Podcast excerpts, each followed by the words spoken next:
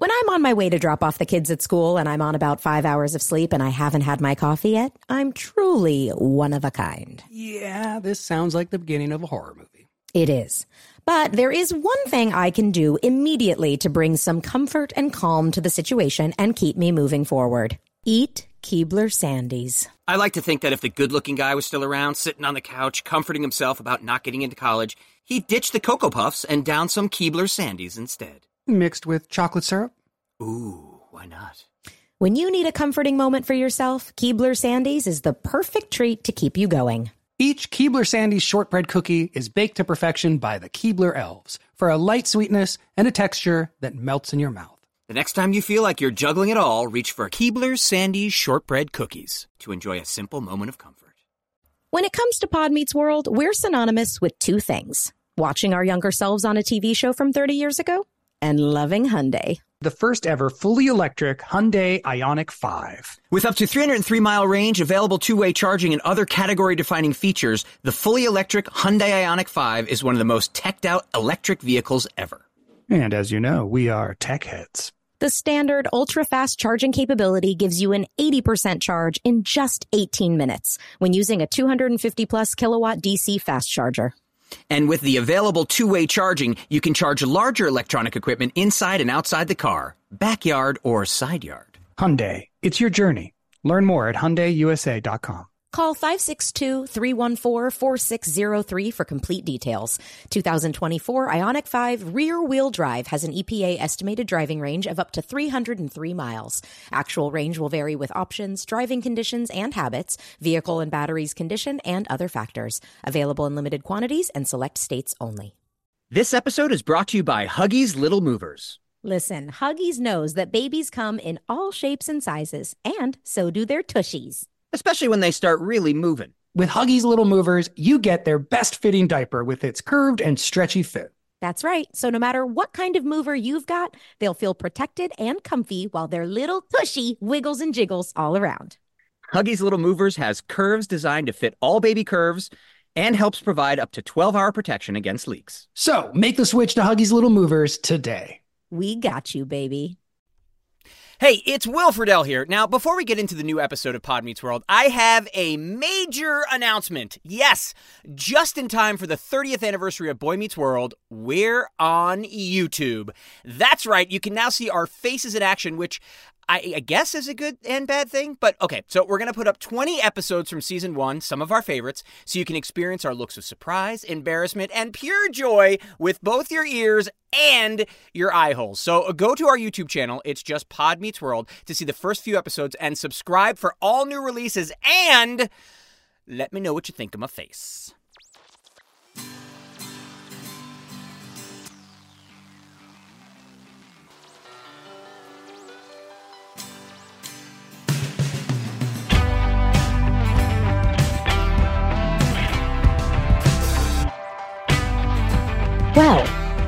Have some news, guys. Okay. As you have heard, dear listener, we have talked a lot about April Kelly and where is April Kelly and what is the story of April Kelly. And I was able to track her down and she reached out to me. I reached out to her. She got back to me right away. We had a wonderful conversation. And I asked her on behalf of Will and Ryder and myself, I asked her if she would be a guest on our pod. And it didn't take her long to say no. She Before really- you got out, would you? No. no. Yeah, it was pretty much like that. She Is was like, no. chance? No. Uh, with that Well, she's said, been incredibly private, right? I mean, That's like as exactly far as we, yeah, she's basically left Hollywood. She moved away, and She moved yeah. away. She has a She had an totally incredible career. separate career. I mean, she has an incredible Hollywood career. She's had multiple incredible careers. Yeah. Um, and she, she, yeah, she's overall just kind of an incredible, fascinating person. And she said she just doesn't want to dip her toe back into this world. And it had nothing to do with our dear listeners. It had nothing to do with the three of us. Um, she just wasn't interested. But what she was interested in doing was writing me a letter that I could read on the podcast so that her her voice and her words um, had a place, but that they she just wasn't going to appear on the podcast. So, without further ado, here is a Pod Meets World letter from April Kelly. Greetings to all you Pod Meets World listeners. I bet some of you think acting on a TV show must be the sweetest gig on earth, especially for a kid. Let me give you a sobering dose of reality. It is actual work, taking up maybe 40 hours of your week, and you still have to go to school. Every show with underage actors must have two adults on set tasked with ensuring the safety and welfare of those mini tornadoes in human form. One is the welfare worker who makes sure nobody like me slaps someone upside the head. And the other is the teacher who keeps their studies on par with regular school so they will not be too far behind their peers when the show is canceled or goes on hiatus. So you have a full time job, you have all that study and homework. And on top of that, you are dealing with the unique issues that come with working on any show. What kind of issues, you ask? For starters, in order to play Topanga with those Botticelli curls we producers decided would be so freaking cool, Danielle had to arrive several hours earlier than the rest of the cast so her mom and a hairdresser could turn her long, beautiful hair into the 10,628 individual tendrils that created the character's iconic look. She's a great writer. Okay, yeah. maybe it wasn't exactly 10,628, but trust me, it was a bunch. How long do you think you could sit still and be tortured like that? Or how about Will? He was only 17 when we lured him from New York to LA to play Corey's big brother, Eric. His parents were back east and he didn't know anybody on the West Coast but his own older brother. Can you imagine being that isolated as a teenager? Especially starting a new job surrounded by a bunch of complete strangers and really wanting to impress them enough to get your career going? As Ryder went through the normal puberty fueled brooding and angst, he simultaneously appeared to wrestle with the very concept of being an actor. Oh, At my man, request, knew. he knew. Oh, At my request, his teacher occasionally slipped me one of his essays or other written assignments, and it was obvious, even back then, that playing best friend Sean would only be the precursor of tapping into skills he would feel more comfortable with, like writing and directing. Wow. With all that personal challenge, long work weeks, and keeping up with school assignments, those three child actors never once let their personal stress leak through into their performances. Topanga was ever the girl whose insight and wisdom came wrapped in endearing daffiness. Eric's impish smile and hilarious shallowness never undermined his position as protector of his younger siblings. And Sean remained the supportive and steadfast friend each of us wishes we had, even in the face of the character's struggles with a family situation that was not always healthy. Their unflagging professionalism sharply contrasted with the childish antics, ridiculous demands, and surly attitudes I had run across with adult actors throughout my career. because they always behaved with consummate professionalism, it was easy for me to forget sometimes that they were children, which is why I was so delighted that first October when the wardrobe mistress called me at home to tell me the entire cast of kids intended to show up in Halloween costumes the next morning. I remember scrambling to find a photographer to capture their spooky finery and paying for it myself, as the studio and network had no interest in spending their own money to memorialize the event. In my long career of writing and producing situation comedies, one hour dramas, TV movies, and miniseries, those photos where I posed with the cast in my four foot long flowered clown tie and my high heeled sneakers represent the one and only time I ever intentionally had my picture taken with any actor. Ugly studio politics swirling far outside the notice of the young cast precluded my returning to the show I created for a second year. But I knew, quote, my kids, unquote, would be in good hands with director David Trainer, also a consummate professional and the perfect man to protect them from the worst of the disgusting behavior and dismissive attitude displayed by a certain other jerk who shall remain nameless. Even though I spent only one season on Boy Meets World, I have always kept happy memories of that time and I have the pictures to prove it. wow. So there you go. That got me emotional. Me too. There's our uh, our letter from April Kelly. What a lost voice Yeah. in that room. it's intense that she was so aware of of who we were Mhm. and um, what our experience was like because yeah i mean we we barely were aware Yeah. like i look back and i'm like what was happening um so it's so nice that um you know yeah and she was there for us Listeners, you should Google her and see Yeah.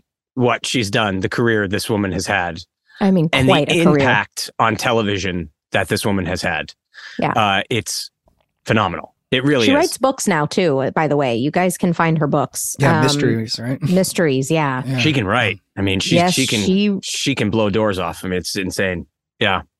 Absolutely. I mean, I'm sure you can tell from that letter, but um, check out her books and, and Google her and see some of the people she's worked with and shows she's created and helped run. And I mean, so much too, as we've learned doing the show, um, is as how many things go uncredited. You know, how many jobs Yeah. people get because they come in and are asked to fix something somebody else did. But depending on how much they fixed it, that may never even your name never even gets credited. You're just kind of discarded, and the original person gets all the credit. And so there's a ton of things, you know, that I'm sure she wasn't even credited for. But the things she's she is credited for are, are mind blowing. So anyway, um.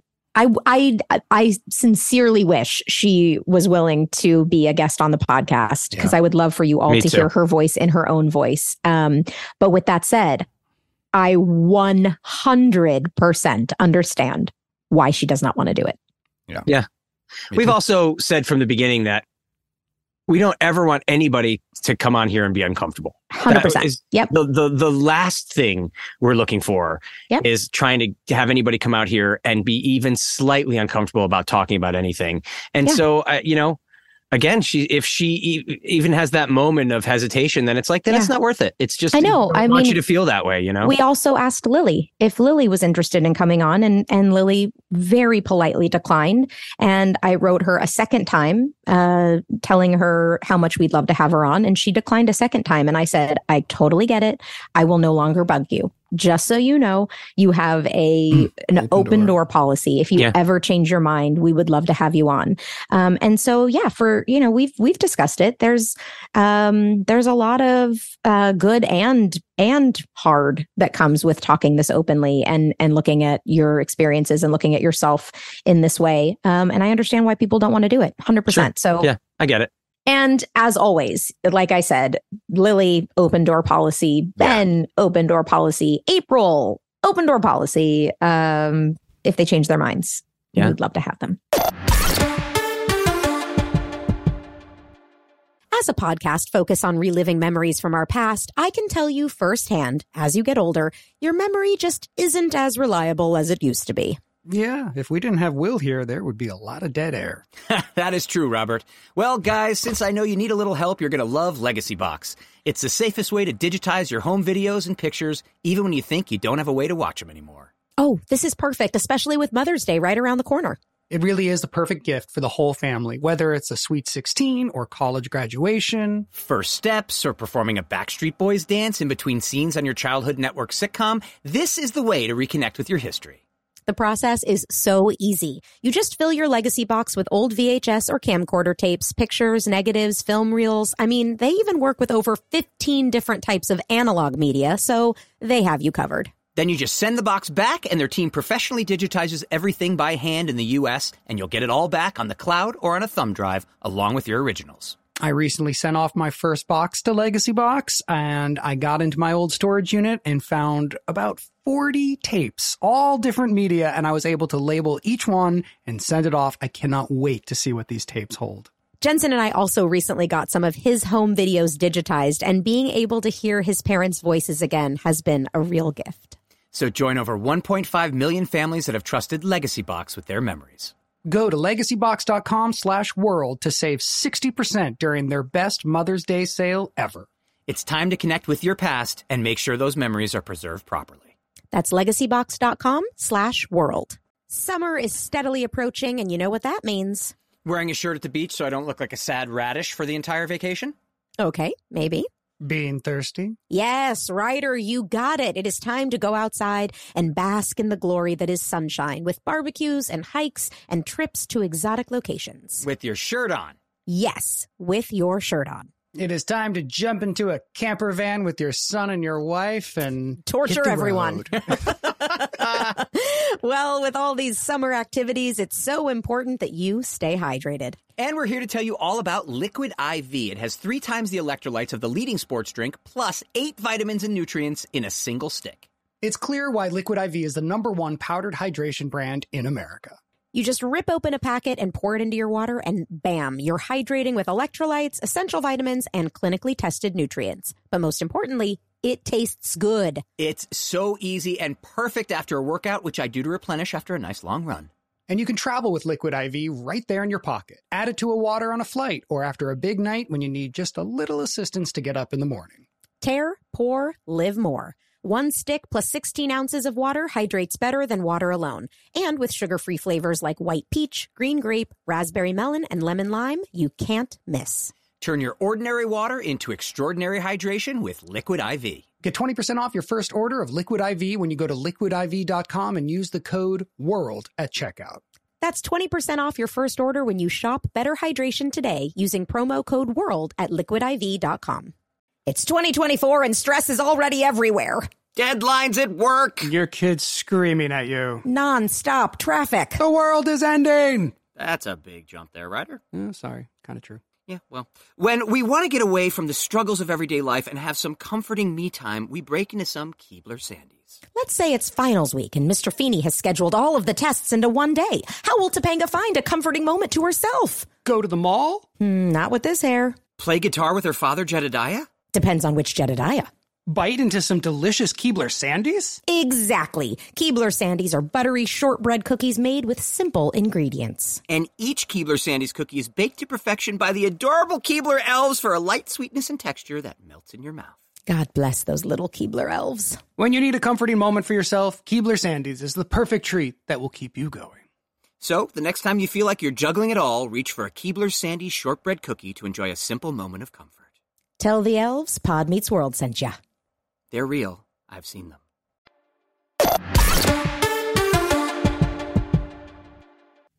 All right. Well, call us gluttons for punishment. Uh, no break. We talked about it. Should we take a break between season one and season two, or should we just keep going? And you know what? We love each other. We love the show, and we love you guys so much. We decided who needs a break? We'll sleep when we're dead. Sweet, sweet sleep. the sweet, sweet sleep of death. I'd like to change my vote. Is it too late to change my vote? it's a little too late. Well, Fair enough. I was thinking about it before we jump into season two. Do you guys remember the hiatus, the summer hiatus between season one and season two and what you did and and all that? Do you remember also when you heard that the show was picked up? Did we know when season like how far after season one ended we did we know? That's an interesting question. I kind of, I, I don't remember. I, I it, it did. It, now it seems inevitable that we would be picked up. So, but at the time, like uh, we've talked about when we were filming the last episode, there was the sense that it could be the end. So Yeah, we it didn't wasn't know, for right? sure. But I know, but our ratings were good. I think we were pretty confident. I think there was there was a sense that it could end. You know, there was it was, there was no guarantee. Um, also, maybe I felt that way because we knew people could get fired at any moment. Uh, but certainly, like I, I like there was a sense i remember there was a sense of we were getting 24 share on some episodes which was a big deal Yeah. and i remember Explain there was a sense that we were a hit so i actually don't even know if i can explain it It means perfectly 24 accurately. people were watching the show. 24 wow, yeah which is no incredible. Yeah. so ratings used to work, and the Nielsen ratings used to work. I mean, I, am assuming they still do, but no one really cares about them anymore as uh, in the same way. But it used to work that you would have a share of the audience, um, Mm-hmm. or and I don't know how it worked out. Was it a percentage? Was it actually 24 million people? I think it's 24 million. If I'm Is it? correct, I think I the know. share meant mil- a million. Yeah, I think I think I'm not sure if that's like spec- like actu- actually the way it Mm-hmm. worked, but it, there was a shorthand that if you got a 24 share, that meant like 23 million or 24 million people were watching the show, Right. and that was like our bit. And it was Corey's Alternative Friends was our first episode to reach that, and then we continued to hit that number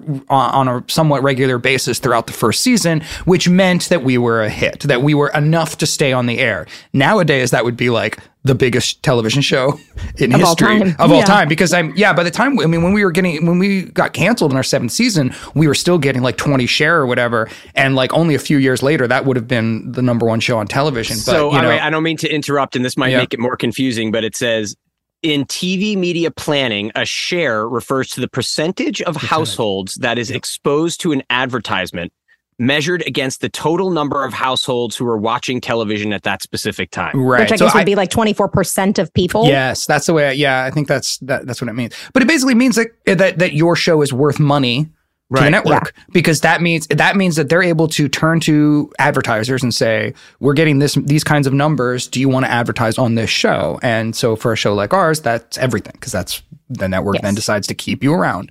Um, yeah, so I don't I don't know. Yeah, I just yeah, so I I didn't remember this correctly. I had thought between second and third season, I went off and did an ABC movie of the week, but I actually did it between first and second season. Really? I, yeah, I did, which is crazy. Like, you know, there were, I, I, in Will, you ended up doing multiple versions of these, but, you know, back then they would just like cast you in a TV show if you were on like Yeah. on AB or in a movie. So ABC did movies of the week and they just gave me a job, I guess, Yeah. as an indication of like how well Boy Meets World was doing and and that I was getting sort of acknowledged as a as an actor on this show and like not no longer just the two line best friend. They just offered me the starring role in this ABC movie of the week uh, called Summertime Switch. And so I went off to Jacksonville, Florida for at least three weeks. It was um, it was an amazing cast actually. Uh, so it was Jason Weaver who had been um, the singing voice of Simba, of young Simba. Uh, he was an amazing singer and dancer uh, and actor. He was um, he was also in the Jackson Five movie that had been come out around that time, like maybe a year or two before. They did a television movie about the Jackson Five. So he was this incredibly talented actor, and we played two guys who go to the wrong summer camp. Like we have the same name and I'm like the preppy guy and he's like the criminal kid and we I end up at the prison summer camp and he ends up at like the rich kid summer camp. And so I actually didn't get to work with Jason all that much because we were on opposite scenes all the time, but it also had Soleil Moon Frye in it. It had David Tom, if you guys remember David Tom. Sure. Patrick. Renna, one of the Sandlot guys was in it. We hung out with him a lot. So it was a really fun cast. It was just basically like it was basically like summer camp in, in Jacksonville, Florida. Like I remember I did my first time doing karaoke out there.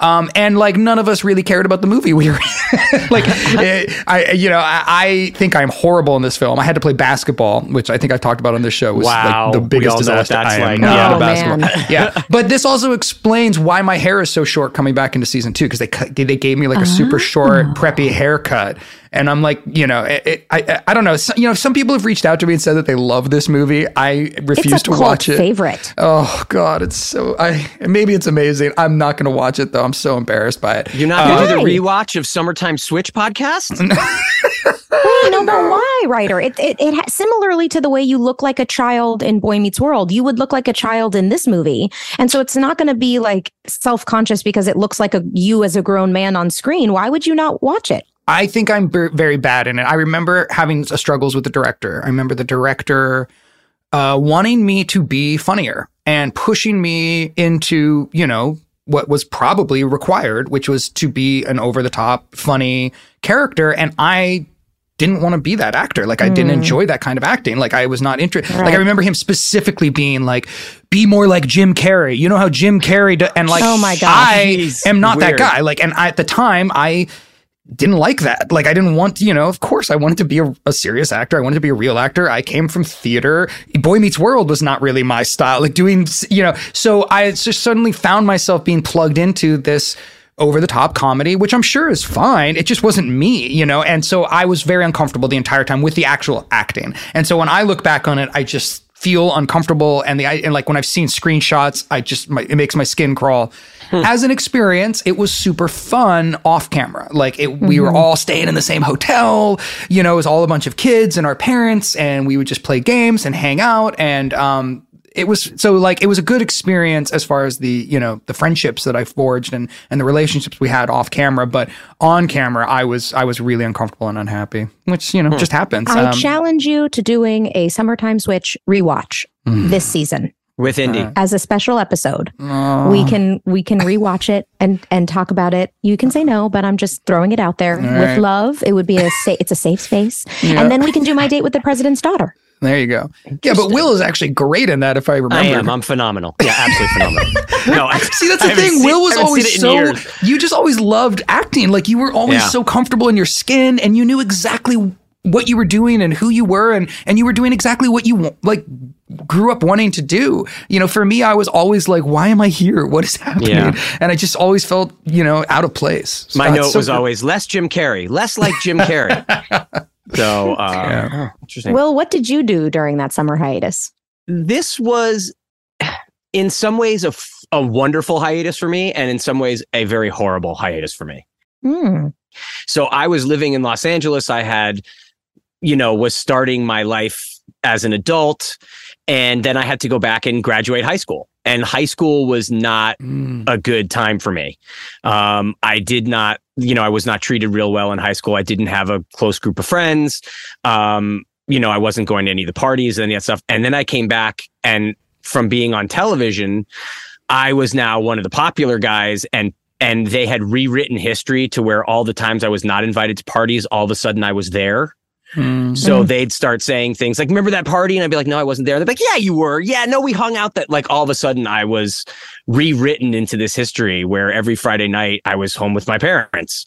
Right. But now Because I everyone at- wanted to brag about being your friend. So now I know that guy. the He's on TV. parties. We, yeah. we, He goes we to all told our him parties. he goes to our high Yeah. school. Yeah.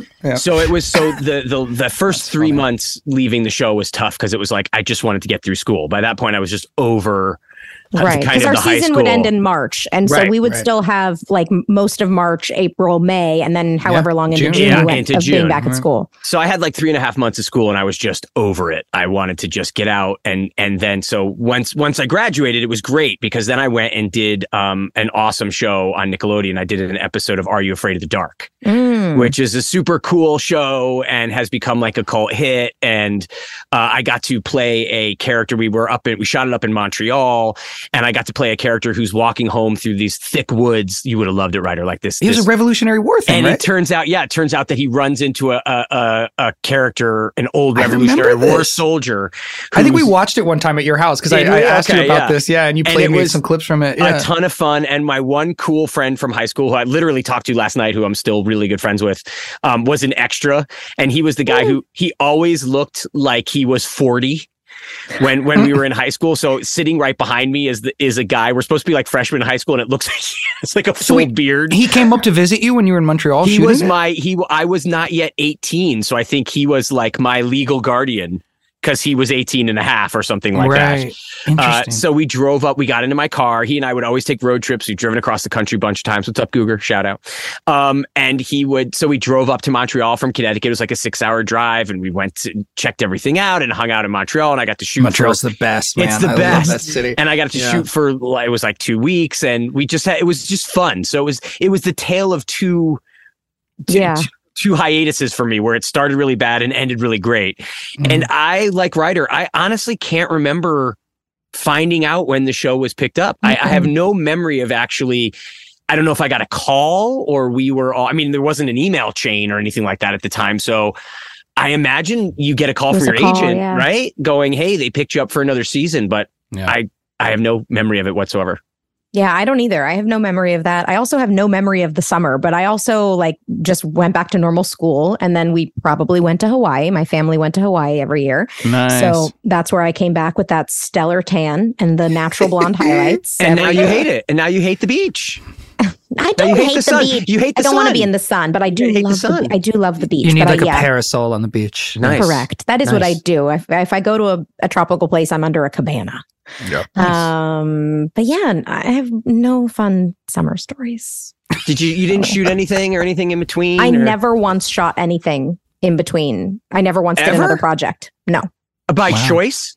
Mostly by choice. I wanted to go back to I was such a regular school kid. I wanted to Mm. go back to regular school so bad. I loved the the flip of just being able to be with my high school friends and the high school Mhm. boys and Yeah. the, you know, the normal high school experience. I wanted to do that. And um I also don't think I think I was also like I'm not going to audition. I work all throughout the year. I don't want to audition for stuff and I don't think I was being offered anything. I don't think I turned down an offer, but maybe I did. But no, I I have such boring hiatus stories. So I'm going to Oh. just live wanna make one vicariously up? through yours. I'll I'll think about it. Maybe Yeah. I'll make one up for between season 3 and season 4. Yeah. Something really Mhm. exciting. some kind of a car chase. All of a sudden, Yeah. yeah. There's Mhm. there's some kind of saving a kid from a fire or something. You can Yeah, figure. that's a good idea. Okay, Yeah. well we'll workshop that. Okay, I like it. Well, welcome to Pod Meets World. I'm Danielle Fishel. I'm Ryder Strong. And I'm Will Friedle. It's 2024 and stress is already everywhere. Deadlines at work. Your kid's screaming at you. Non-stop traffic. The world is ending. That's a big jump there, Ryder. Oh, sorry, kind of true. Yeah, well, when we want to get away from the struggles of everyday life and have some comforting me time, we break into some Keebler Sandies. sandies. Let's say it's finals week and Mr. Feeney has scheduled all of the tests into one day. How will Topanga find a comforting moment to herself? Go to the mall? Hmm, not with this hair. Play guitar with her father, Jedediah? Depends on which Jedediah. Bite into some delicious Keebler Sandies? Exactly. Keebler Sandies are buttery shortbread cookies made with simple ingredients. And each Keebler Sandies cookie is baked to perfection by the adorable Keebler elves for a light sweetness and texture that melts in your mouth. God bless those little Keebler elves. When you need a comforting moment for yourself, Keebler Sandies is the perfect treat that will keep you going. So, the next time you feel like you're juggling it all, reach for a Keebler Sandies shortbread cookie to enjoy a simple moment of comfort. Tell the elves Pod Meets World sent ya. They're real. I've seen them. We talk a lot about moms on this podcast and how important they are to us. Absolutely. Without Jen Fishel, what pictures would we post on our social media? But above and beyond all the incredible mom things they did for us laundry, dinners, let us travel to Los Angeles alone to chase our dreams of acting. Will, what, what, what else was your mom doing? Uh, my mom was also running all three courts in Connecticut while authoring books. Wow. Well, whether your mom was a legal trailblazer or just the greatest source of inspiration and care in the world, this Mother's Day, she deserves some flowers. You are right, and that's why I'm sending mine farm fresh flowers from Bouqs. That's short for bouquets. And while I'm teaching you things, how about 25% off your entire Bouqs order so you can join us in treating our mothers to a beautiful arrangement? Love it. Here's why I like the Bouqs Company. They are different. Their flowers are cut fresh and sourced directly from the best flower farms, so they last way longer. They even have flowers grown on the side of a volcano. That's really cool. Bouqs has modern designs and unique flowers you can't find anywhere else. Your mom is unique, so she deserves flowers just as special. And Bouqs is simple. I went online, picked the delivery date, and I'm done. Mother's Day is May 12th. Don't miss the chance to thank your mom. Order your Bouqs now. And with 25% off, you can send some to mom, wife, aunt, and even grandma. Go to Bouqs.com and use promo code WORLD for 25% off. That's B O U Q S dot com, promo code WORLD. Bouqs, promo code WORLD. When it comes to Pod Meets World, we're synonymous with two things watching our younger selves on a TV show from 30 years ago and loving Hyundai. If we could, we would take Hyundai to prom. Technically, Hyundai is more visible on this show than Topanga. The first ever fully electric Hyundai Ioniq 5. With up to a 303 mile range, available two way charging, and other category defining features, the fully electric Hyundai Ioniq 5 is one of the most teched out electric vehicles ever. Say teched out again. Nope, that was a one time show. Snooze, you lose. Well, either way, the Hyundai Ioniq 5 is a tech forward electric SUV. The standard ultra fast charging capability gives you an 80% charge in just 18 minutes when using a 250 plus kilowatt DC fast charger. So that means your car won't die out like the Matthews family vehicle on New Year's Eve, forcing you to miss out on kissing supermodel Rebecca Alexa in front of all of Philadelphia. And with available two way charging, you can charge larger electronic equipment inside and outside the car, backyard or side yard. Hyundai, it's your journey. Learn more at HyundaiUSA.com. Call 562-314-4603 for complete details. 2024 Ioniq 5 rear-wheel drive has an EPA estimated driving range of up to 303 miles. Actual range will vary with options, driving conditions and habits, vehicle and batteries condition, and other factors. Available in limited quantities and select states only.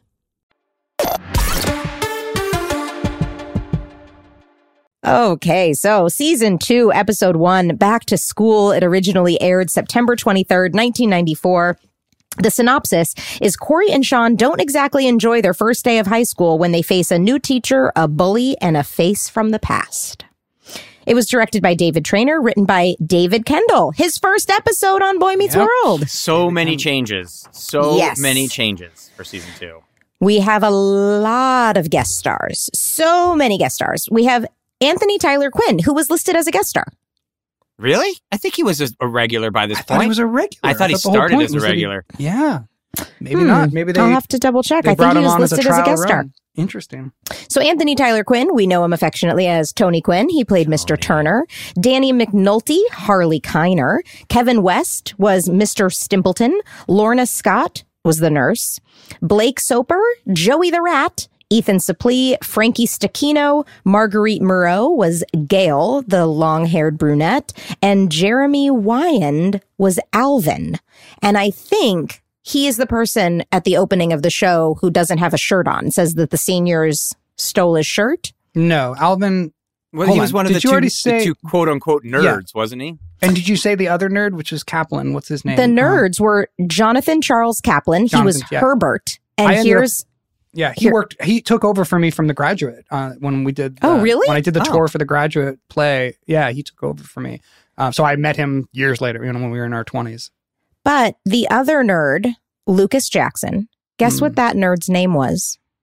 What? What? Lemke. No. Yeah. So they Really? just recycled. They recycled the name and just gave Yeah. the last name. Come Stewart. On. Well, if you think, I mean, you know, you it didn't work the first time. Why would anybody know? So you just pull out the, the That's- same. Kind of uncool, though. I agree, mostly because my very first thought, and we're not even in the recap yet, but Why couldn't in- this be Minkus yes, they I know. start off the scene in the school with two. with two nerds? I know, I know. It's it's it that it was super infuriating. pissed me off. I Yeah, know it was super pissed me infuriating. off. And then to find out in looking it up, Lemke, I w- honestly was a little insulted. Yeah, agreed. Um, so yeah, so Jeremy Wyand was an Alvin was not one of those two nerd characters, Herbert must and have been Lemke. So I think he was. I think he's. I think he Alvin seniors. The is the senior seniors.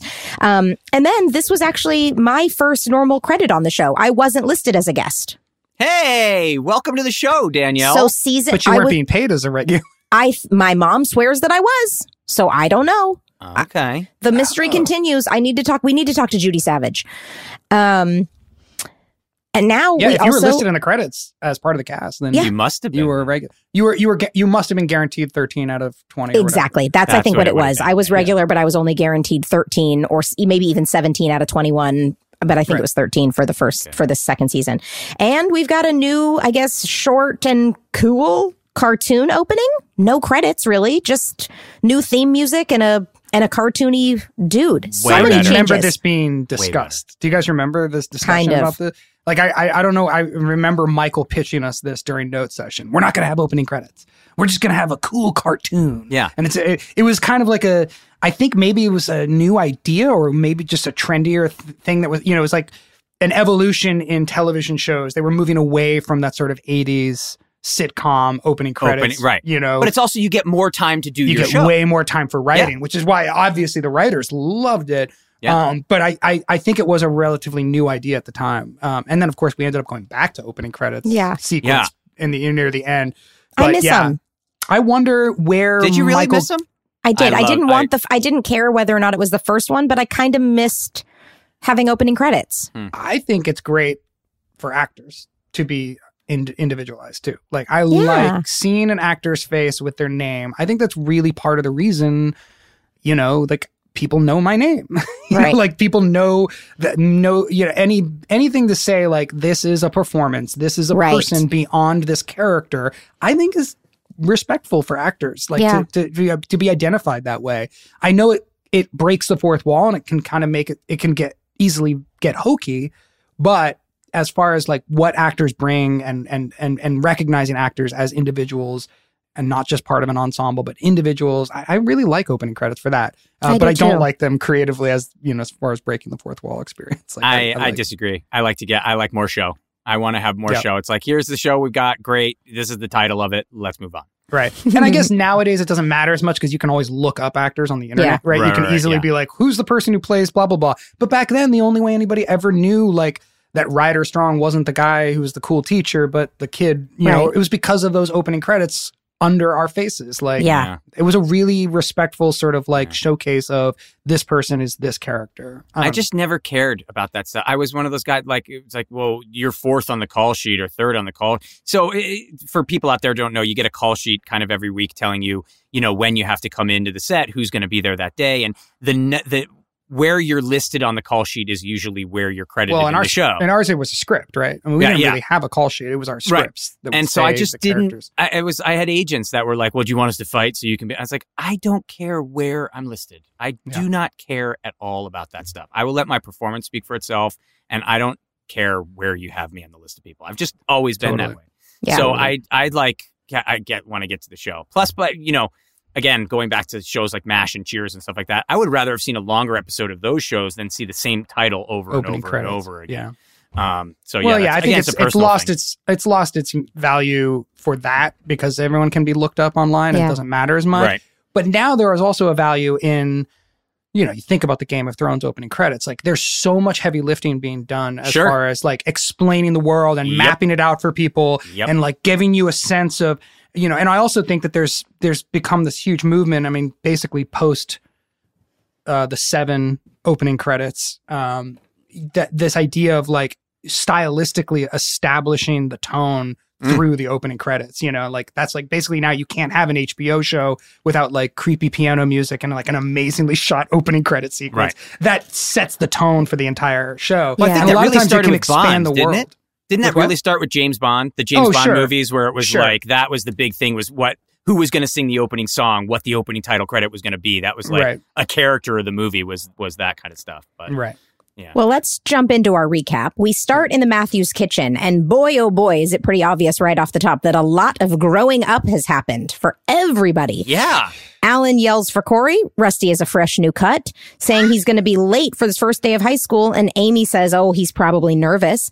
Corey comes down, and Morgan says, Go back to camp, loser. Morgan, his She age. looks 10 years old. yeah, she's, she's fifteen. and she's all hipped out in her blossom hat. yes. Yep. Her clothing is like very stylized in a completely new direction. I was like, oh, Yeah. okay. Ben looks like he's grown two to three inches. Yep. He's he's Indy grown. was freaking out. Really? He's like, he looks different. He looks different. He looks totally different. He was like, Yeah. could not stop saying it. I was like, yeah, that's what happens when you grow, yeah. you know.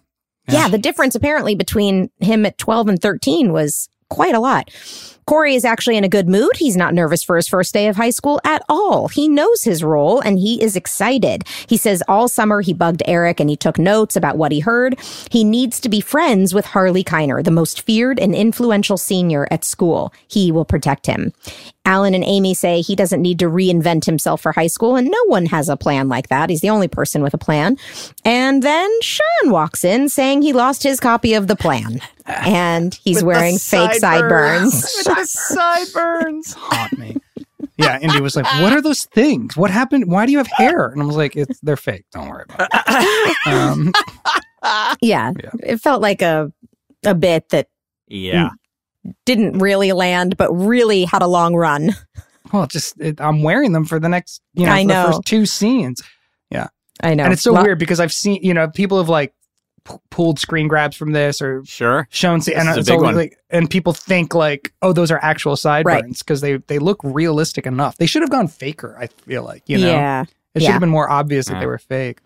No. They, and you notice that Rusty the entire time is doing the actor pushes food around with his spoon thing. Well, I Good. would like to Good discuss job. this actually. What on earth is he eating? Is it breakfast soup? Is it cereal? What is that? Because then I Eric takes Eating. it when he comes down. Well, he takes the bowl from Yeah. from Rusty, so we don't know what. and you then. eat like a champ, and you're I know. you're like, Was it cream want of Mr. wheat?" I couldn't. I have no Yeah, idea what it be was. cream of wheat. That's what But I it was assumed. yellow. It looked like it looked like cheddar, cheddar broccoli soup or something. I and was he's like, just what is pushing it around. That's probably why he's pushing it around because it looked really Well, unappetizing. He's no, he's probably pushing it around because he knows you're going to take it and eat it. So he wasn't going to contaminate your soup with his germs. That's true. maybe. I don't So think Rusty Eric comes about me that downstairs. Much. Eric comes downstairs and hands Corey Still a didn't contract. like you. You don't think? No, he's starting to get there now. Oh, okay. He's starting to turn the corner. Starting to get there. Yeah. Eric comes downstairs and hands Corey a contract to not contact him during school hours. He is only to refer to him as Eric the Great One on campus.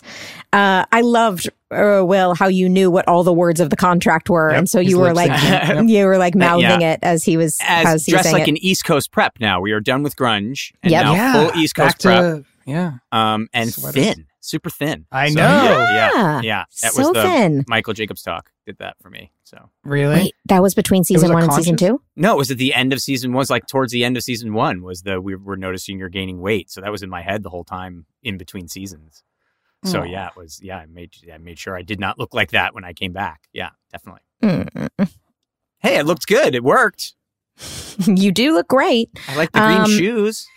I know, green shoes and the green sweater. Yeah, I had that sweater until like three years ago. Did you? Yeah, Oh, that's amazing. yeah, I loved that sweater. It seems like a Will sweater. Right? See? Uh, so yeah, you explain to your parents that you can't really associate with your brother at school. Sorry. Feeney walks in saying a huge object is blocking his driveway and it's Eric's car. Sean and Corey. Yeah. Sean and Corey ask Feeney if he'll miss them now that they're off to high school, and he says no. And then, as Eric and Feeney leave to figure out the car situation, Sean says high school means they are done with Feeney and that it is the greatest day of their lives. They do their handshake to celebrate, but they say they should do something a bit cooler now that they're going to high school, and they do a new, cooler handshake. that is, I like that it's exactly the same, but we're just doing it like, hey. That was And you're both laughing by the end. I, Oh I know, my god, You're both just yeah, laughing hysterically so by the end. fun. Yeah, it's just a slowed down Hepcat version. Yeah. Yeah, exactly. I think Amy and Alan are laughing too. I'm like genuinely Rusty and Betsy are laughing while you're doing this. Everybody was just having fun by this point. Oh Yeah. god, can we talk about? I mean, I'm just, I'm just overwhelmed by this episode. I Okay. am like, I am dizzy with how different. it Oh, is. it's a whole different show. I know I it's am- shocking. I am uncomfortable. I Me am not happy. I am very scared for how I'm going to feel the show. I'm sure it'll change, but this episode completely threw me for a loop. Agreed Same. a hundred I, I do. Could not, not feel agree good. more. I do not feel good. Like it's a weird like body Yes. reaction. I don't want, and I wonder how much. Okay, we're I, we're just going into season two really quickly. Like I think having a year off would have been nice. You know, like having a summer uh, would have been nice. But I, I wonder how much the audience felt this too. You know, like I how much how much of that is just natural television. You know, new season factor. Like okay, and how much of it is because it obviously I have a personal identification with the show. I don't know, but I just don't feel good about any of I think I, think, a lot of it is personal identification. Also, because as I'm reading the credits, I also realized the behind the scenes was complete. Everything was different.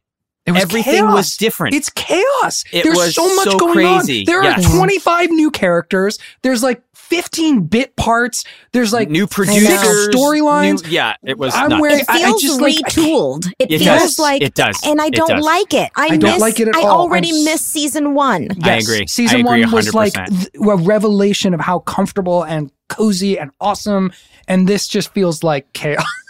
Yeah. And yet, if I if I'm being honest, if I'm objective, I was impressed with how the storylines, how Yeah. much they were able to pack in. They Yes. were able to pull off amazing uh, arcs. Uh, you know, Eric coming back at the end. Like I was, I was, I was. Uh, Feeney being incorporated, Yep. Mr. Turner being introduced. Like when I actually look at it on, on paper, I am impressed. I Yeah. go, wow, they pulled it off. Sean is there, Topanga's there. Like some of the, uh, even in this opening scene, you get to see the family is still around, but it did not feel good watching Yeah. it. The experience, like I, I can objectively say they pulled it off, but as a as an experience, I am very uncomfortable with this. Show. I agree, but could you argue that the uncomfortability that you're feeling would mirror the same uncomfortability you would actually feel going into high school? sure, that's Yeah. brilliant, right? Yeah. That's- I mean- no, that's a great way to think about it.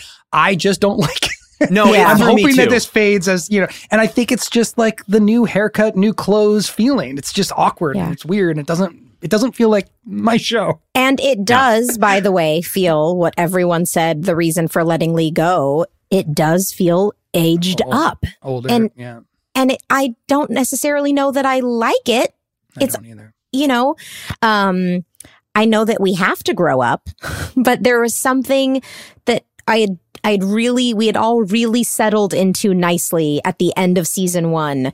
Uh, and you're right, Will. It's the comfort and coziness of a safe Yeah. environment. And then the idea of entering high school, you're no longer safe. You, you have that, that band-aid has been ripped off. But I could not agree with you more, Ryder and Will. I know you feel the same way. It is, I'm uncomfortable. I'm just uncomfortable. And I, I don't I'm know. disoriented. Yes, Were I you feel when you shot disoriented. it? I don't remember feeling this as we shot it. Do you? I think. I think I was because yeah.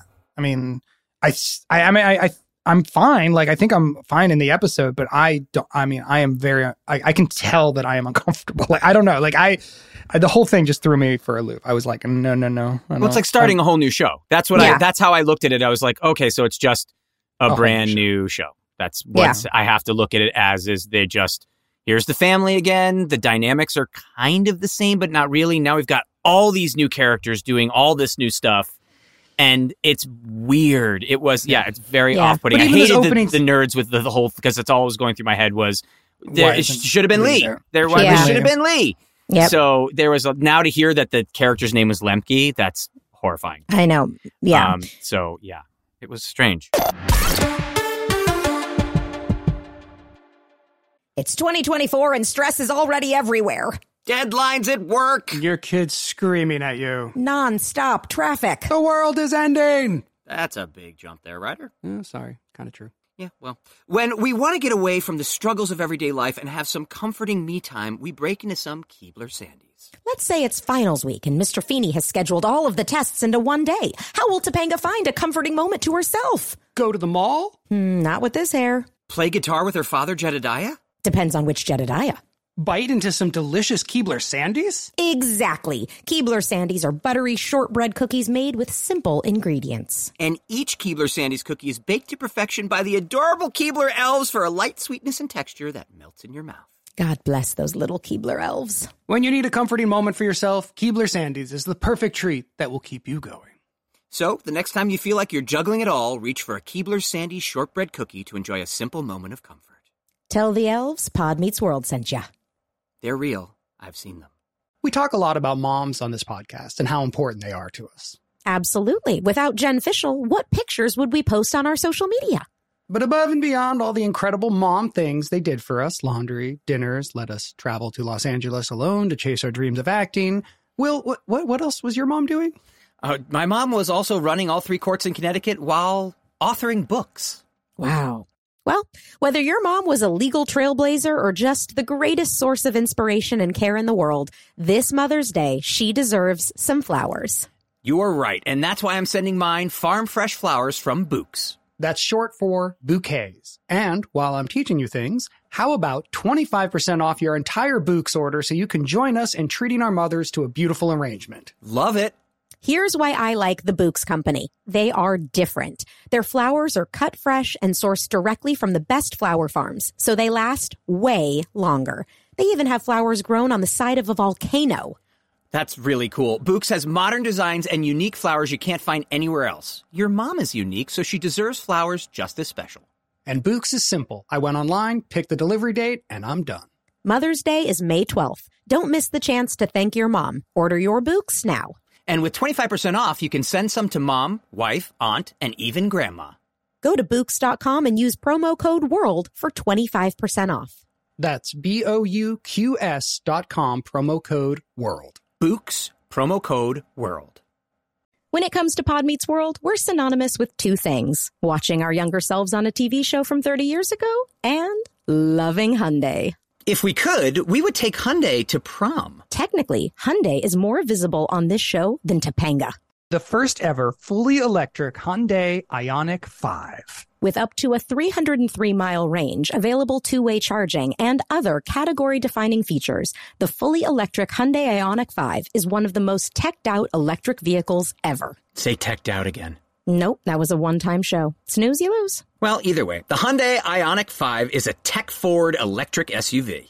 The standard ultra fast charging capability gives you an 80% charge in just 18 minutes when using a 250 plus kilowatt DC fast charger. So that means your car won't die out like the Matthews family vehicle on New Year's Eve, forcing you to miss out on kissing supermodel Rebecca Alexa in front of all of Philadelphia. And with available two way charging, you can charge larger electronic equipment inside and outside the car.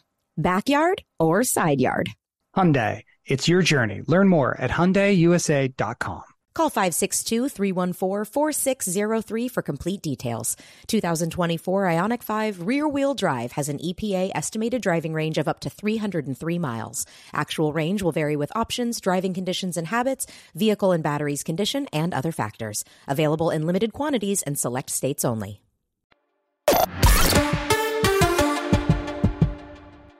Well, we we meet those two new nerd characters uh, in the school hallway. They walk into the hallway saying, "High school, what happens to us now will determine our entire futures."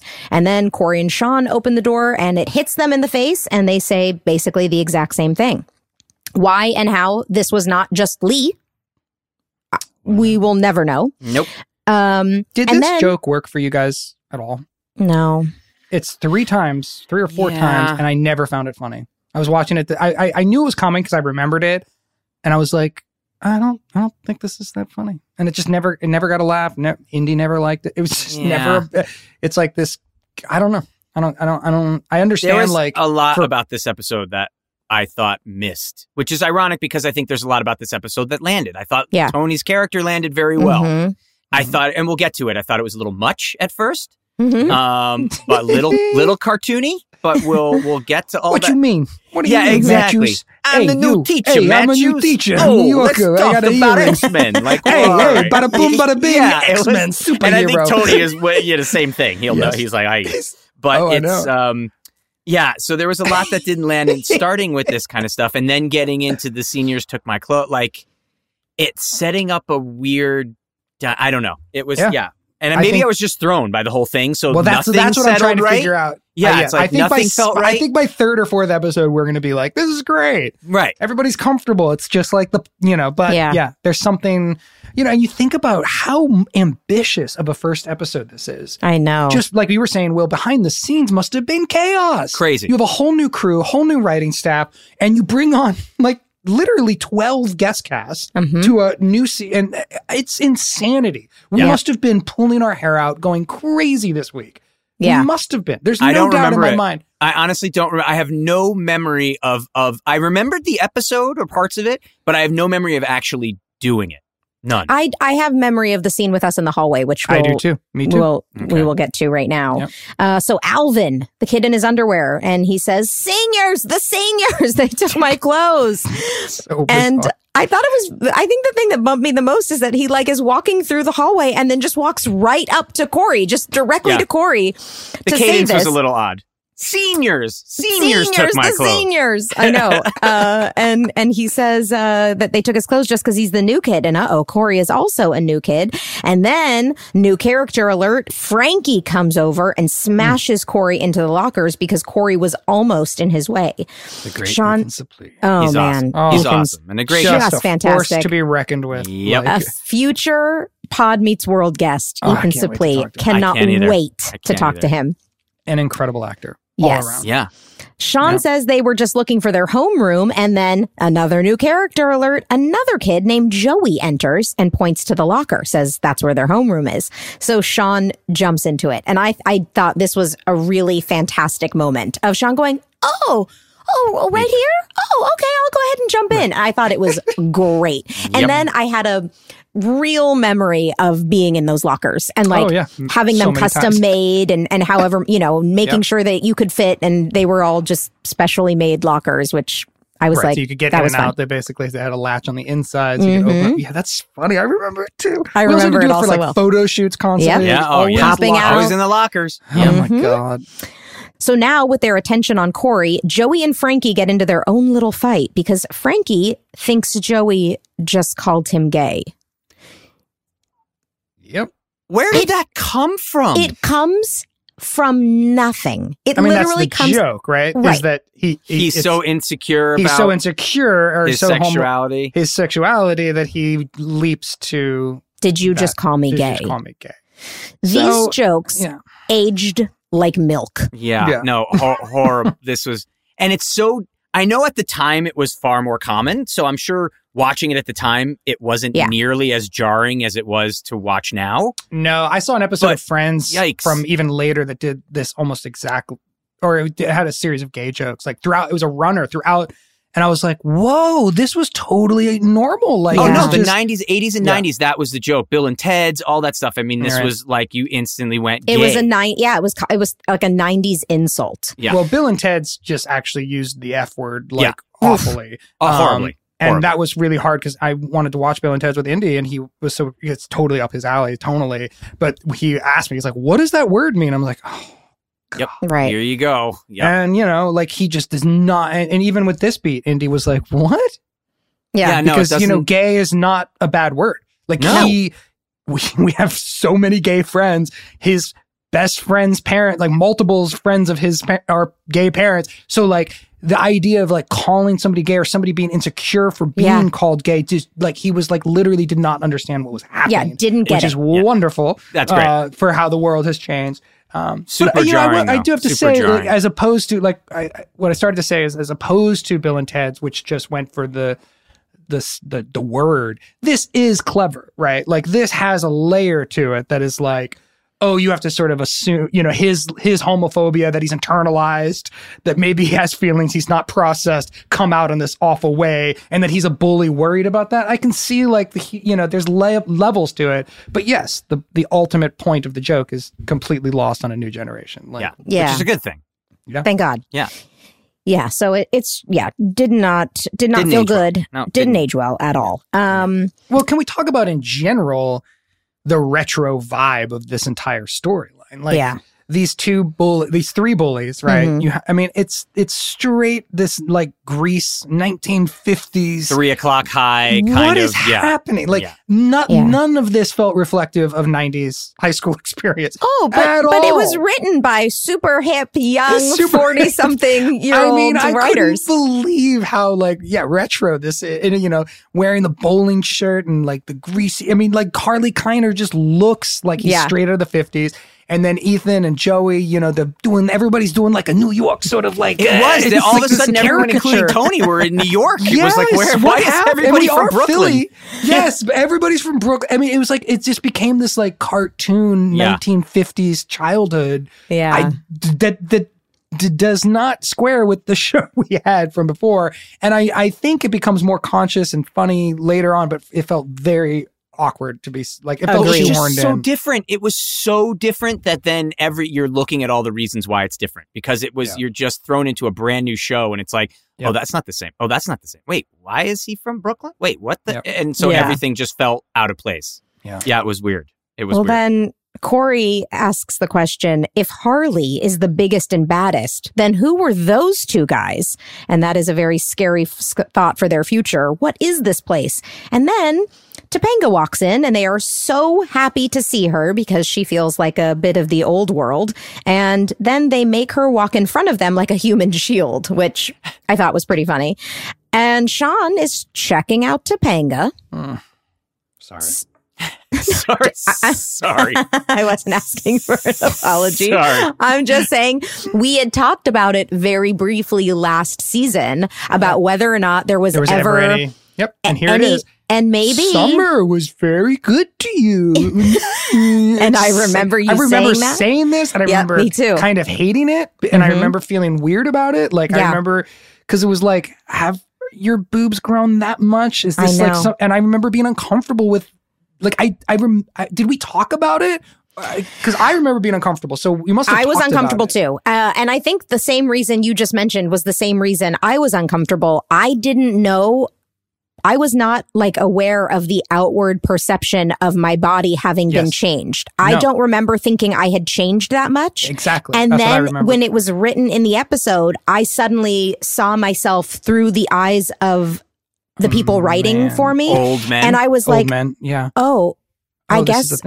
I guess I've I guess I am now a look different. I'm Yep. more womanly Yes. and I didn't feel it until it was written in the script. And that's Ah. what made me uncomfortable is that Yeah. I became hyper focused on um being aware of how I was being perceived. Yeah, and I had already I had done an episode of Evening Shade that was exactly this too, where it was all a whole episode about an eleven year old girl getting a bra or whatever, and it was I remember it being super uncomfortable in person back then too, Yeah. like with the the other the girl actors, like we were all so uncomfortable with having to do these scenes about this thing in a way that like obviously the point of these these beats is that it's uncomfortable for kids to go through this Yeah. but for actors to have to play that Yeah. and to recognize it adds like a whole meta layer of discomfort it's like and and and you have to be aware of it and play to it and it, Yeah. i just remember being i hated all of this but Yeah. you know that's that was the job Yeah, yeah. And I mean, you know, it's lost to the viewer. We we're obviously talking about it from the outside perspective and really putting it shining a light on it, but I don't think people really thought about, "Oh, I wonder what the actual feeling was on the set while they were No. filming this. I wonder what those kids were thinking and feeling. Like the fact that we were real kids is kind of lost on the viewer until Yeah. you start having this discussion. And um just so people don't jump down our throats, we're not saying you shouldn't do an episode about this because it's uncomfortable. We're just No. saying that being It the kids uncomfortable, that are yes. do, that, that are doing it, it's uncomfortable, and it's and you even though you you're three- playing a character, three children looking Yes. at each other, talking about boobs, Right. about your boobs, Right. And we have to play a scene about that. And in real Yeah. life, we I don't remember thinking about that yet. exactly. I mean, correct. you know, we were not, we were not, and you Right. were not. It wasn't like we were all at the same developmental level to be No. able to maturely m- act it. We No. were sort of pressured into acting something that we may not necessarily. Yeah, it's just an awkward. Well, and I and I was it- insecure about it, and my character was supposed to be very confident about it. So, as yes. an insecure person yes. about this thing, I'm supposed to be playing this self assured, almost like I'm going to use this power I have. And I'm like, I don't feel powerful. It feels uncomfortable. Uh, Um, Danielle, how old were you when when you did this?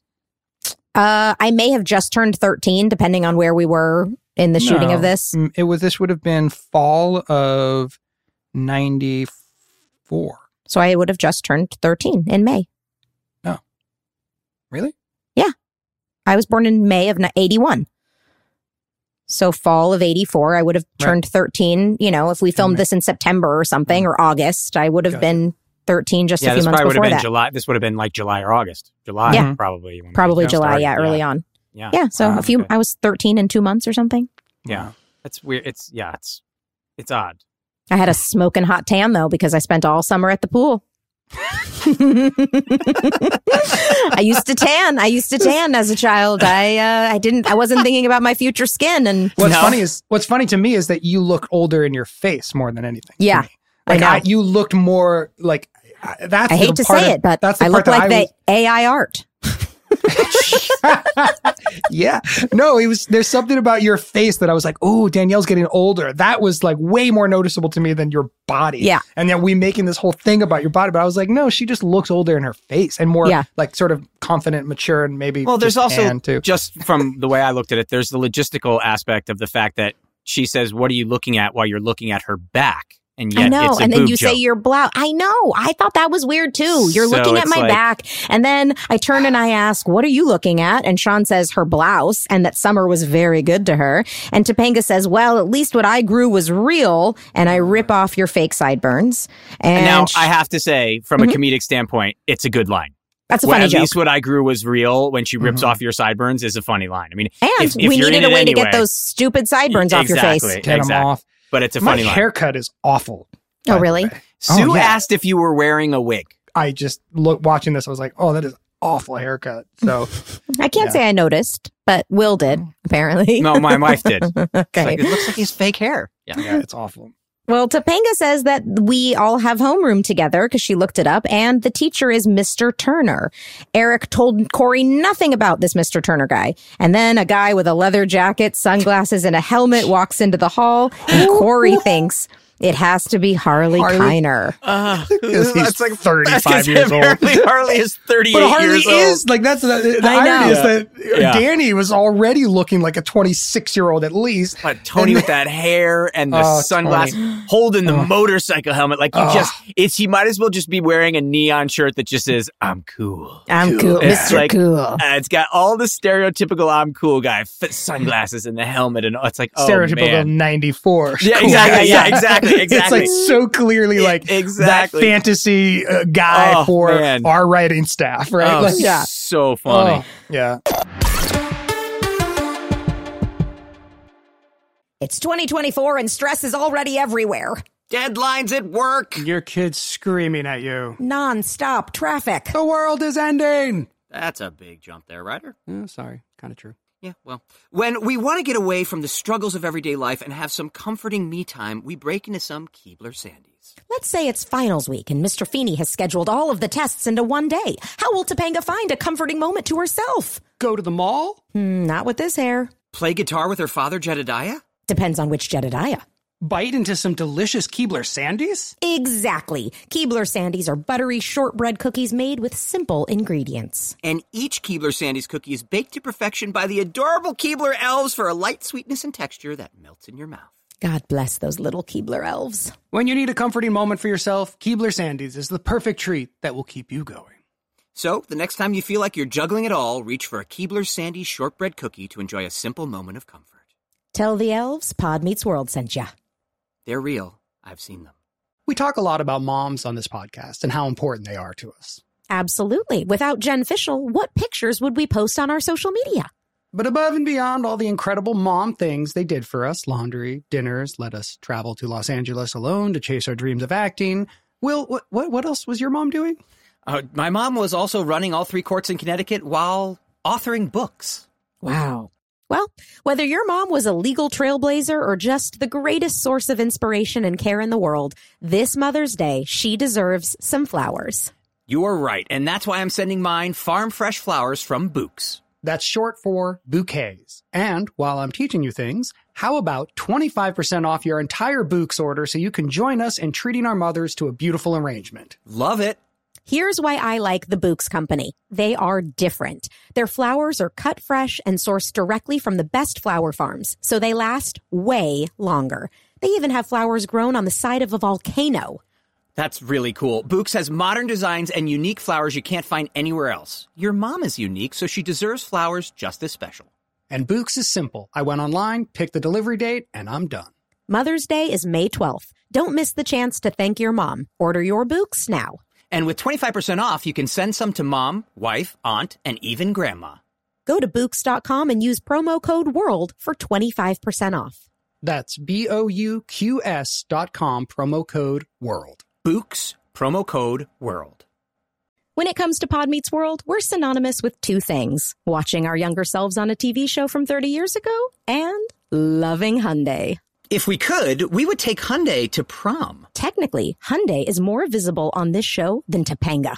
The first ever fully electric Hyundai Ioniq 5. With up to a 303 mile range, available two way charging, and other category defining features, the fully electric Hyundai Ioniq 5 is one of the most teched out electric vehicles ever. Say teched out again. Nope, that was a one time show. Snooze, you lose. Well, either way, the Hyundai Ioniq 5 is a tech forward electric SUV. The standard ultra fast charging capability gives you an 80% charge in just 18 minutes when using a 250 plus kilowatt DC fast charger. So that means your car won't die out like the Matthews family vehicle on New Year's Eve, forcing me to miss out on kissing supermodel Rebecca Alexa in front of all of Philadelphia. And with available two way charging, you can charge larger electronic equipment inside and outside the car. Backyard or side yard. Hyundai, it's your journey. Learn more at HyundaiUSA.com. Call 562-314-4603 for complete details. 2024 Ioniq 5 rear-wheel drive has an EPA estimated driving range of up to 303 miles. Actual range will vary with options, driving conditions and habits, vehicle and batteries condition, and other factors. Available in limited quantities and select states only.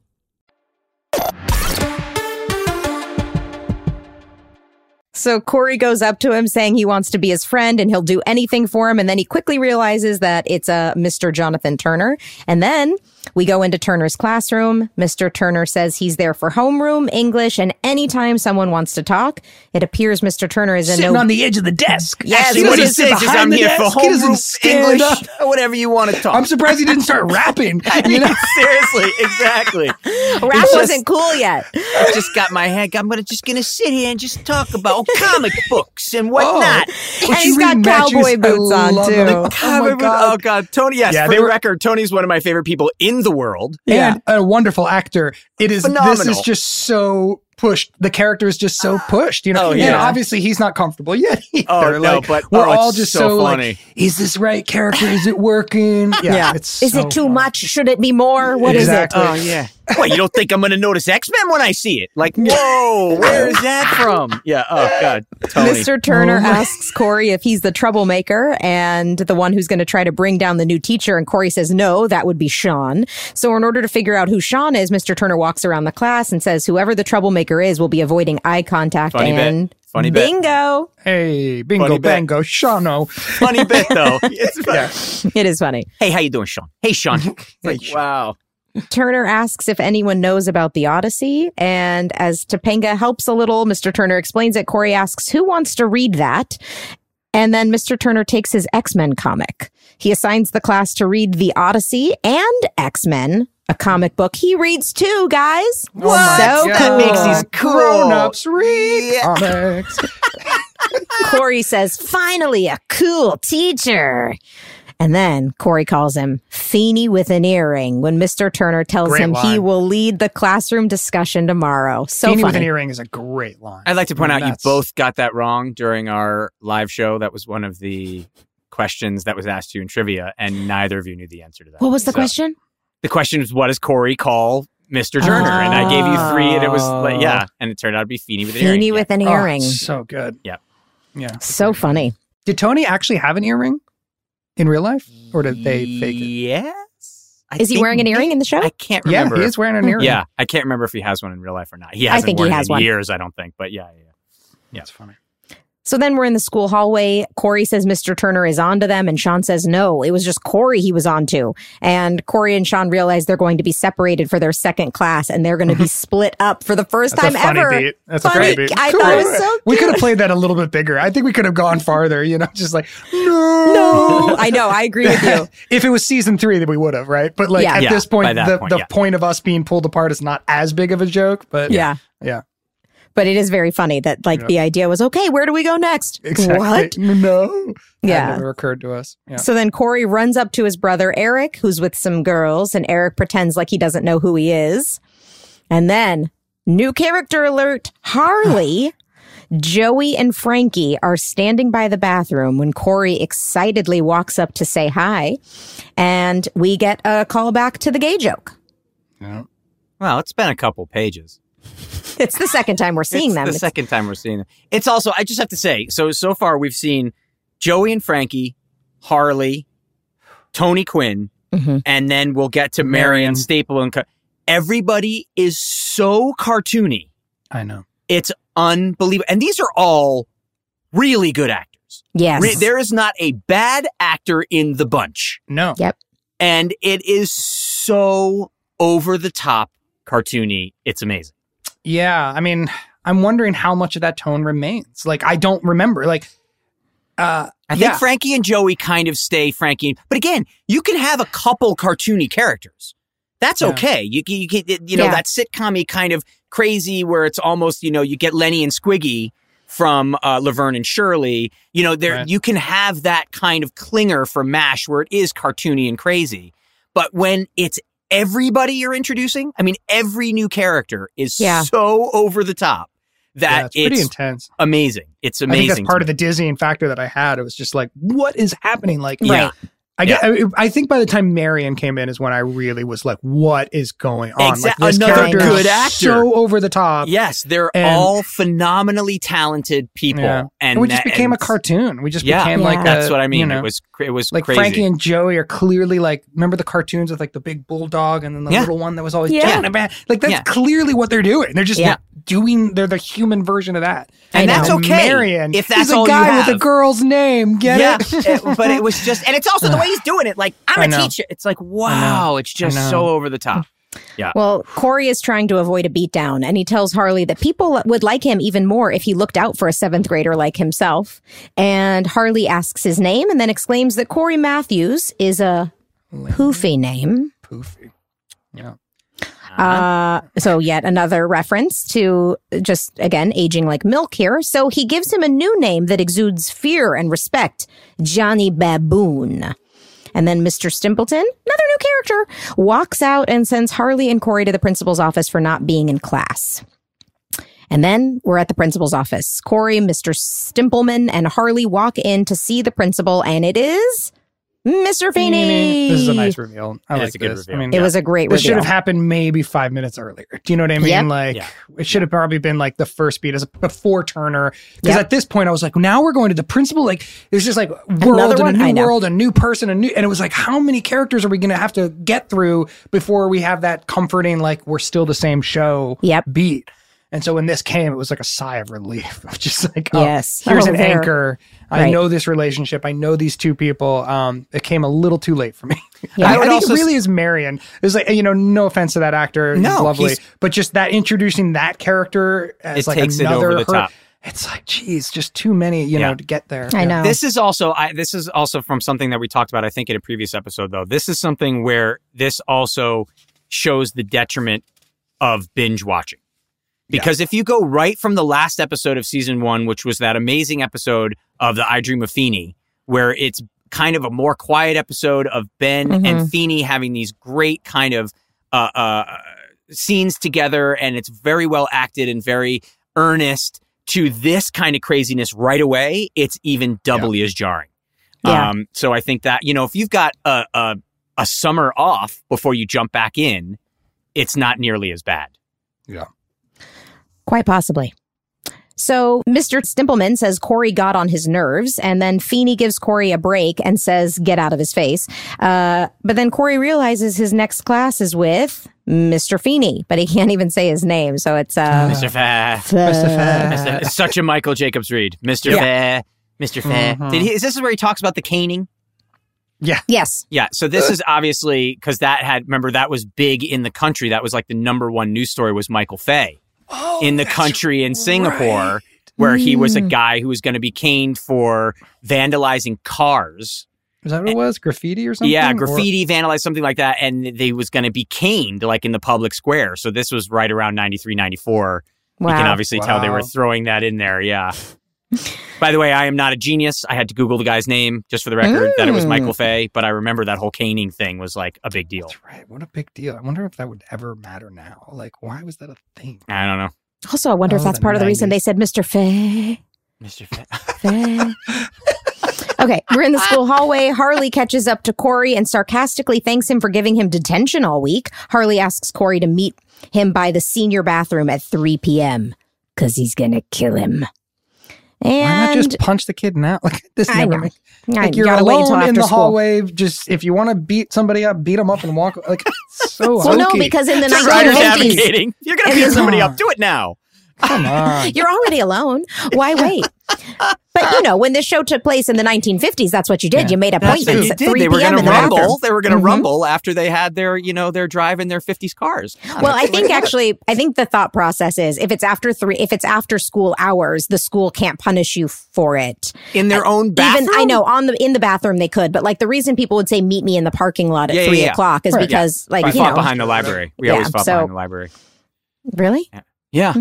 Hmm. Andy Foss. Shout out to Andy Foss. He and I got into a fist fight. I lost badly. okay. Um, so, just for the record, thank you, Andy. so we're in the school cafeteria. Mr. Feeney hands Mr. Turner a comic book, and Turner admits, "Yeah, he signed it." I Feeney like says, this dynamic, by the way. This "I scene. know." To your This point, was a really nice because it was like, ah, now Turner's part of the group and and being questioned. There's tension between the teachers. Yes. The this teaching great. style was is going to really be different. All that Really stuff. good Yep. writing and- Yep. and great Feeney dynamic. actually has a foe, like a real, not just a child. Yeah. You know. yeah. Um, so Mm-hmm. yeah, I, I thought this was great. He Feeney says he knows Turner is the new groovy teacher, but Feeney says he wants the students closer to his level. And then a rivalry, we see the rivalry between the two of them has started. And then the two nerds from the beginning of the episode walk in, another opportunity for Lee Norris to have been a shining star in this episode. But they get hit by doors that Corey then opens up Or and smacking number two. Yep. And they, of course, then say the same thing they just said again. Uh, Corey wishes lunch was mac and cheese so that when Harley punches him later, he would puke all over him and make a bigger mess. Sean says they need Eric's help. And Eric is actually nearby eating lunch with the two girls we saw earlier, Marguerite Moreau, um, who was later known for tons of work, including Mighty Ducks and Wet Hot American Summer. She, She was so nice. She was ab- oh, she was absolutely well, wonderful actress and a very nice person. That's what I remember most about her.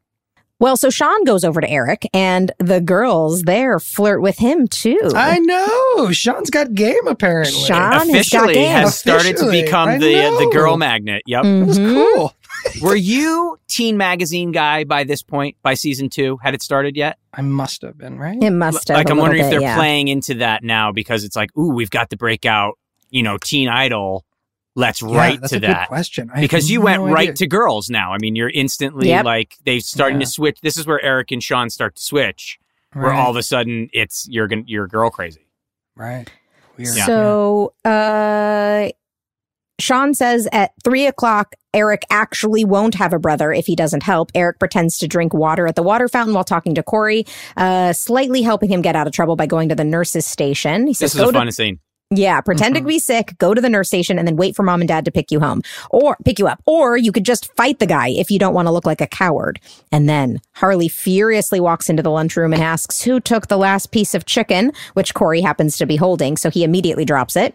And then Eric walks away and says, Do not attempt to recontact Yeah, me. I love this like spy meeting in the cafeteria. It was Me so great. too. And I thought fun. Ben's line of how did you, how did you do this? You know, you ruined this in a day. And he's like, it didn't take me the whole day. I know. I thought that How was did you just screw up this badly in a day? It didn't take me the whole day. It didn't take me the whole day. That, thought that was, was so funny. an absolutely great beat. Yeah. yeah, this is a really cute. This was a really cute um, brother moment. I enjoyed it. Another episode I have to say where I don't like particularly like the episode, but again, Ben is really good.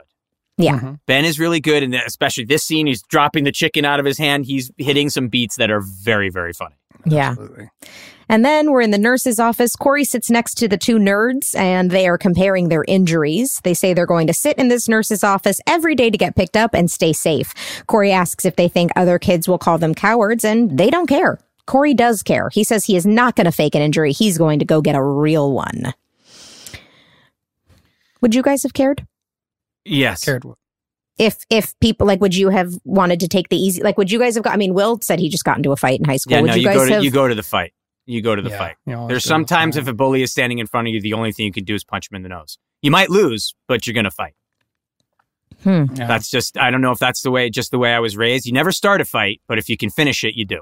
And that's I that's never just, really gotten fights in high school. I mean, like grade school, I remember. there were six people but- in your high school. I, Yeah. Like you said, it's like well, yeah, this was my. I mean, this was my. Yeah. I, I was already working. Like, I don't. You know, Yeah. I wasn't dealing with bullies. But no, sometimes you, you again, what do they say? The the writer, I'm sure you know the quote better than I. What is it? The um, uh, a hero dies but once, a coward dies a thousand deaths, something like that. No, It's- I like yeah, that it's because Mm. it's because you you know if you're gonna keep dying inside if you don't stand up for yourself. So that was very real to me, and that resonated to me. Where it's like this is going to determine right. your your life now for the rest of your life because there's people that were bullied that didn't stand up that are now in their 40s that look back at that like that changed my life. Yeah, but there's Um, also there's also the insinuation that it's sort of a little bit of blaming the victim with these guys, right? Like they're because they're being nerdy, like they they're Right. going to continue being cowardly. Like they shouldn't be in this position to begin with. Exactly. No, of course, Like of course there should course not, be Of situations where course not. some giant older kid is beating Yeah, yeah, of up on course younger not. kids. But unfortunately, So, there like, are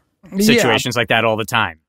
Right, That's the but- thing. It's there shouldn't be, but right, there are. but you but you don't necessarily need to go to a fight in order to not be a coward. of you can course. also of find course. other ways of managing Of a situation. You know, of course. I just plenty. wanted to state that for the record. yeah, record. no, of course. There's and plenty of clearly, ways like, to do it. This show is again in this retro mode of like, Yeah. you know, there's the nerds and they're just going to be Yeah, weaklings and they're going to take the easy way This out. was before being nerds was cool. right.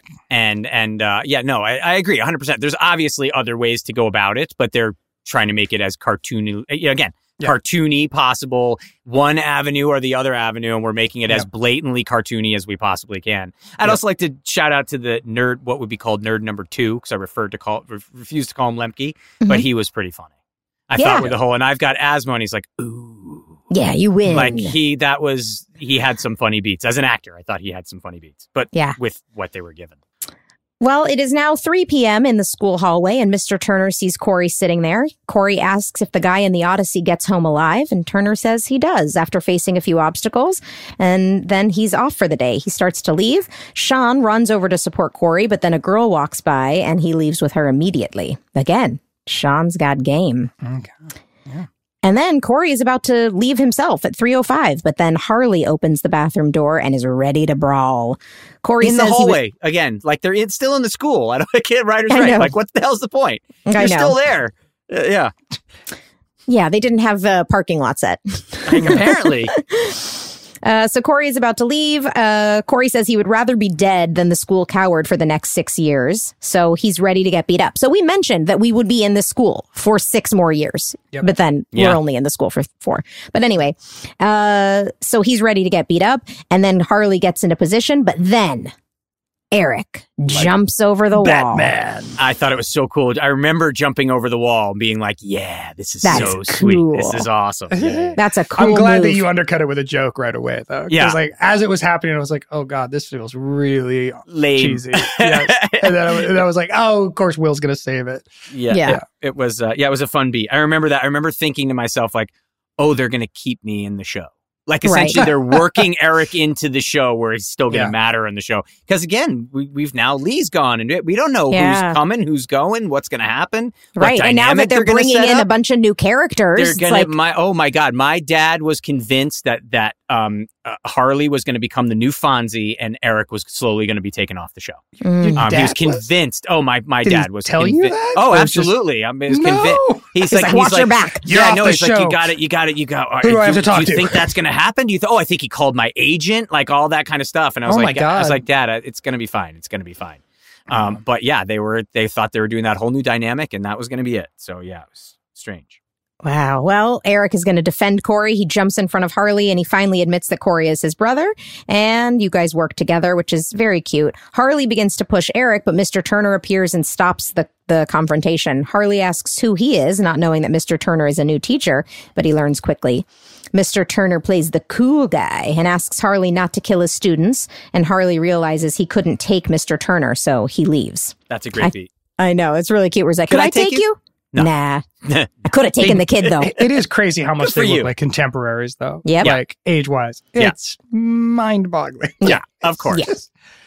Ah. Uh, so Corey thanks Mr. Turner, and then he thanks his brother Eric, who in turn pretends not to know him again. Which, again, I thought that was all very cute. Listen. I was there for you when I need when you needed me, but No, we're back talk to status again. quo. Don't talk to me again. Yeah, I like that too. Yeah. Uh, and then Corey tells Sean he can get out of the locker now, which I thought, Which- did I miss how do something? we? Yes. How do we know he's in the locker? I didn't know he was in the locker. No, No but- one did. And, there, and Corey did not see him go No. into the locker. Like I just went off camera. So, yeah, that was a weird. I had the exact. I was like, what?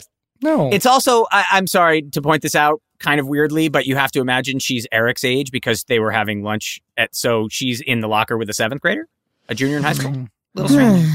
little strange. Just saying. Little, little strange. odd, little odd. Again, I guess the idea is that if you're in the same school, it- and that's why, truthfully, that's why schools are set up that way. Thank is you. so that adultish style teens are not in school Yeah. with people who are supposed to be 12 or Yeah. who are 12. Someone who's So- 17 in a locker with somebody who's 12 or 13 is is a little creepy. I just Yeah. think, but it's Yeah. you know, it Yeah. again a lot of it Maybe is more just than for a little joke. creepy. But again, I think so much of it was like suspend your disbelief about mm-hmm. what's going on Right. here. Just bel even so we though can the have age- 18 year old actors, yes, 18 Yeah. plus, and we don't have to deal with kid hours. That's all they're Yeah. thinking about. You know, well, Like, not it's just like- that, but also h- let's get to as many laughs as possible Right. and also appeal to maybe what was an ABC mandate of aging us up that they wanted a high school show, but we started off being 11. And so how do you go from think 11 to it's purely 14? production. I think it's Yeah. purely production Yeah. concerns. They were they were sick and tired of not having the hours and not having the time and having to deal with more teachers and more kids. So it was like let's cut down the kid cast. So essentially, at this point, was y- you, me, and Ben. That was it for the. That was it. Like the, we we would They didn't not, try we were- again with anybody no, else. Yeah, everybody yeah, yeah. else was Yeah. 18 Yeah. plus.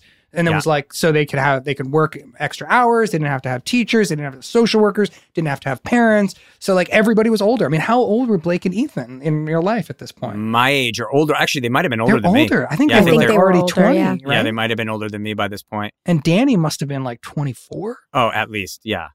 So it was, yeah. No, I also think you could argue that they made it as cartoony as possible because they're in this new mythical high school world and it's just the giant cartoon. Because I'd Yeah. like to think, and again, I haven't seen the show in years. Ryder, you've never seen it. Danielle, you haven't seen it in years. I, I think it grounds itself. I rem- hope so. I, I, I, think remember it'll. grounds yeah, I think the itself, tone right? will sort of settle out. yeah, I think I so think it- too. So maybe it's the first day is supposed to be this crazy look at and all it's the supposed to nutty give us things. this feeling. Yes, Yeah. like Of you're chaotic supposed high to be school. I really hope so. Yeah, because I don't recall it being this outlandishly off the wall with teachers like Marion coming in. Like I, I think this was a one off. I'm hoping Yeah. this was a one off, Yeah. and it's gonna, it's gonna come back down to earth. We can hope. So the op- the locker is opened, and Corey sees that Sean is in there with a girl, and he says there are big lockers in high school, I like which Funny is line. very funny. and then we get into our end credits, and we wrap up the episode in the Matthews living room. Corey walks in saying his brother is Eric, the Great One Matthews. Eric says an older kid was picking on Corey, and he hates it when people do that. And then he himself picks on Corey and grabs the remote. Morgan grabs the remote next and takes full control of the TV. The family falls into place. She yells, Everybody stop talking. I'm watching TV. And then, now that's power, Morgan says. And we end the episode. And that was a big laugh for Indy. He Was it? loved, He That's loves great. Morgan. He just Yeah. loves Morgan. I know. And Another anytime character. she's in control, he's just like, yep, still. Like, yeah. that's- yeah, it's really funny. Yeah, that's great. And he was definitely weirded out by me being in the locker with a girl. Oh, really? Oh, Girl who's not we're mom. I I don't. I just don't know how we're gonna deal with this now that I'm gonna be making out. Right, But right, I like right. started prepping him. I was like, yeah, that's gonna be happening a lot more as the show goes on. But Really? yeah, Is he still enjoying watching it? yeah. I mean, he definitely like. I don't know. The second season's gonna be interesting. I think it's Yeah. gonna be really different. I think it, Yeah. it- uh, this vibe, It this this episode felt off. You know, like basically after the first scene, I don't think he was comfortable again mm-hmm. until. well, neither were scene. we. Like he, leaving the house made and leaving the regular characters made him uncomfortable. I think seeing Yeah. Feeney as a principal was cool. He liked that. But yeah, he's very much still, you know, he's still in the little kid mode Well, of the first season. So, As his favorite character of Morgan, I have bad news for him. I know. Oh, jeez. oh, jeez. So the next episode we are going to recap is season two, episode two, pairing off, which already sounds like bad news for Indy as well. Yeah. Um, I don't know anything about it, but pairing off sounds like it's uh, someone's kissing Make someone. it out. And it originally aired September 30th, 1994. And there we go, guys. I'm super uncomfy. I hope uh, I hope we get I hope we get comfier later. Me too. I'm thinking the next episode that pairing off is the one with the second one with Marguerite Moreau, and it's Mm. not going to be comfy. Oh no. Yeah, if memory serves, there's some some conversations to have with that one. Yeah, we're we're settling. I back just got down the chills. Yeah, I really did. I got the chills. I'm like, oh no. We're settling back down to Earth. Oh, yeah. is it time to bring that therapist on yet? Are we going to do that? Oh yeah. That's kind of a cool we need idea. to do it. I tell you, I'm uncomfortable even with the classroom facing the opposite direction. I It just- know. I'm like, no, no, no, this isn't right. This isn't right. And I'm, I worked in that classroom. Like, is this the way the classroom was all season? Like, I know. I- but I'm just like, no, no, that's not Okay. right. We're not. I hate to, to do this. I hate to do this because I know that producer husband Jensen Karp um, does the bulk of the reading and then and then sends it out to us. But I'd be really curious if everybody else felt as uncomfortable by watching this as I we did. know. Please send us your emails. Yeah, because I'm Uh, curious if they're like, no, it didn't no. bother me at all, or Yeah, if they're 'cause they like, know no, the I show found this better than us. uncomfortable. They've watched it a million times. It's like you know, maybe they're going in rewatching order. with if people are going in order like us, yeah, I am curious. Yeah, but I Guys, think that there is Tara there are just wrote, people who I liked it. Tara liked it. okay. I think there are people who really gravitate towards first season Boy Meets World, and then there are people who really like later season Boy Meets World. You know, and I think that we're Yeah. just we're just kind of in the in between right now. I'm hoping we get more comfortable, but I have to say, I always thought first season of Boy Meets World, in my memory, having not seen it, I always thought the first season was pretty bad. Me too. And that was my assumption. Me was too. That we didn't know what our show was, and that we became a better show. And that is completely reversed right now. I think the first season was spectacular. I love it for all the you know little kid coziness of it, Yep. and I am terrified about what's to come. I think we got to we got to chalk this up to it was a whole different experience for us. It was a whole different experience for our crew. We had new producers. Yeah. We're gonna we're gonna fall into it again. Uh, we're gonna find ourselves. We're gonna find our rhythm, and this was just a jarring one off. I think Yeah, if we move was- forward like that, we'll be fine. Yeah, it was. It, there's definitely some growing pains. Um, and Ooh, then growing just pains. ah, Oh, no, that's a show we should recap. Yes. Uh, just so you guys know, so Tara said she liked it. Husband Jensen, producer Jensen Karp, was completely jarred, like Yeah. just absolutely thrown off. Had no idea what was going on. Felt the same way Good. we did, very uncomfortable. Good. And um, uh, Jackie says it was jarring as well. So there we are. Anyway, it was uh, nice recapping with you guys. Yeah, you as Uh, well. Will sign us off. We love you all. Pod dismissed.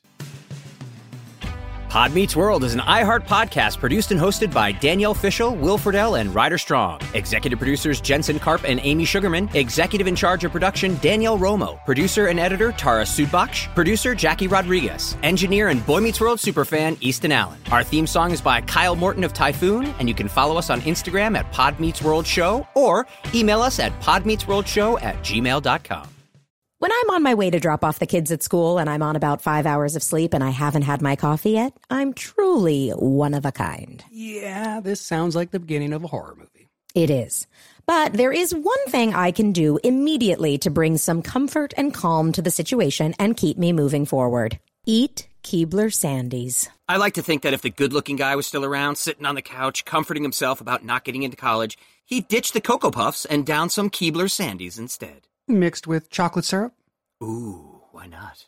When you need a comforting moment for yourself, Keebler Sandies is the perfect treat to keep you going. Each Keebler Sandies shortbread cookie is baked to perfection by the Keebler elves for a light sweetness and a texture that melts in your mouth. The next time you feel like you're juggling it all, reach for Keebler Sandies shortbread cookies to enjoy a simple moment of comfort. This show is sponsored by BetterHelp. It's a simple truth. No matter who you are, mental health challenges can affect you, and how you manage them can make all the difference. That's why everyone should have access to mental health support that meets them where they are and helps them get through. BetterHelp provides online therapy on your schedule. It's flexible, simple to use, and more affordable than in person therapy. Connect with a licensed therapist selected just for you. Learn more at betterhelp.com. That's better, H E L P.com. This episode is brought to you by Huggies Little Movers. Listen, Huggies knows that babies come in all shapes and sizes, and so do their tushies. Especially when they start really moving. With Huggies Little Movers, you get their best fitting diaper with its curved and stretchy fit. That's right. So no matter what kind of mover you've got, they'll feel protected and comfy while their little tushy wiggles and jiggles all around. Huggies Little Movers has curves designed to fit all baby curves and helps provide up to 12 hour protection against leaks. So make the switch to Huggies Little Movers today. We got you, baby.